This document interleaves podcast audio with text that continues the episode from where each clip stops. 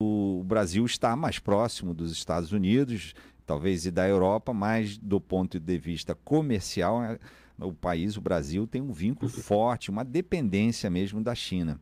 É, você acha que o Brasil tem que, de fato, Daniel, tomar um lado, tem que, tem que demonstrar uma clara preferência? Ou o Brasil é China ou é Estados Unidos? Ou, ou, ou não, não precisa tomar um lado? Eu acho que precisa sim tomar um lado. Eu venho batendo nessa tecla há bastante tempo e principalmente por estar aqui e ver como aqui as coisas politicamente se movimentam. Tá? Não, não estou falando como um brasileiro que mora fora, mas sim como uma pessoa que mora fora há muitos anos e vê como o mercado americano e como a política americana se, com, se comporta com relação a isso. É, se vocês olharem aí muitas vezes as falas do Xi Jinping e as falas do Putin, principalmente com relação a essa, essa esse conflito Ucrânia, é, no mundo só existem duas, é, do, dois lados, né? O Oriente e o Ocidente, ponto. Então, todas as vezes que o Putin se refere a algum tipo de agressão, ele não diz os Estados Unidos estão nos, nos agredindo, eles dizem o Ocidente está nos agredindo.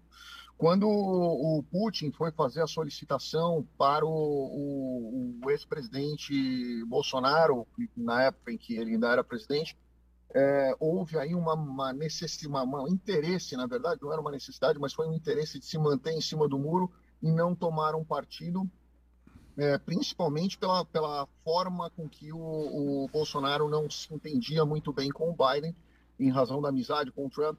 É, isso acabou afetando sim a questão política e, internacional brasileira. Quando houve ali a concessão também da, da questão do, dos vistos, né, da liberação dos vistos para americanos, isso ficou válido por dois, três anos e, e logo depois agora aqui é, o presidente certo. Lula já recomendou que isso fosse retirado, a menos que houvesse uma reciprocidade. reciprocidade.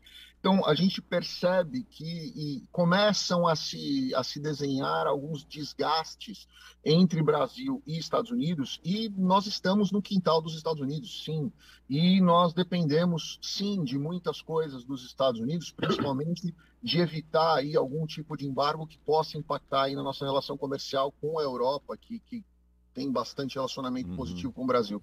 Então, eu acho que sim, está na hora do Brasil se posicionar e, e escolher um lado da moeda, para que senão depois ele não. Quem fica em cima do muro acaba tomando embargo dos dois lados. Essa é a realidade, uhum. infelizmente, é o que pode acontecer com o Brasil se ele não se posicionar isso no cenário internacional, e eu trabalhando nisso há 20 anos, eu, eu, vejo isso acontecendo.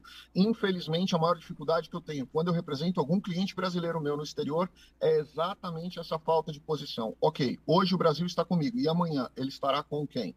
E outra questão que, que pesa bastante, né, e eu acho que a gente tem que trazer isso ao debate, porque eu acho que é muito importante a gente falar sobre isso, e como eu disse, a gente enxergar qual é a nossa, a nossa posição no, no, no cenário internacional, e não o que a gente gostaria de ser, mas sim o que a gente é realmente. Quando você joga de um lado e joga de outro, quando você faz um, uma política num lado e depois faz uma política no outro, é, os países não criam vínculos com você. E o grande problema dessa questão de, de andar em cima do muro e, e não se, se estruturar, não, não se definir, é justamente a questão que hoje está acontecendo com a Rússia. Né? O grande uhum. problema não é continuar vendendo para todo mundo. O grande problema é pegar um desses países que tem um poder forte na, na economia internacional e fazer um embargo. Se o Brasil recebe um embargo por estar negociando com qualquer outro país que não faça parte dos interesses da cúpula internacional, o uhum. Brasil quebra, principalmente uhum. se, se bater no, no, calcanhar de Aquiles do Brasil, que é o agro. Então, okay. se colocar um embargo, não é, é o Brasil não pode vender para a China, o Brasil não pode vender para ninguém. E se alguém comprar, esse país passa a ser embargado também por esses outros países que colocaram uhum. embargo.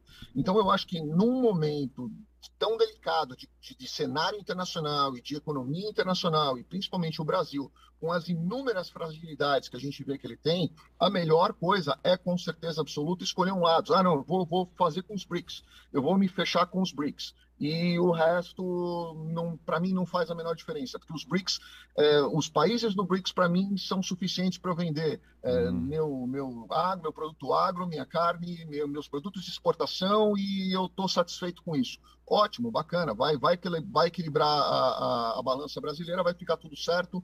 Se os Estados Unidos colocar algum tipo de embargo, dane-se, não faz a menor diferença. Ou não, Se isso não for suficiente para o Brasil e se de repente vier algum embargo em alguns países do BRICS, como já está acontecendo, como é que fica a nossa balança comercial?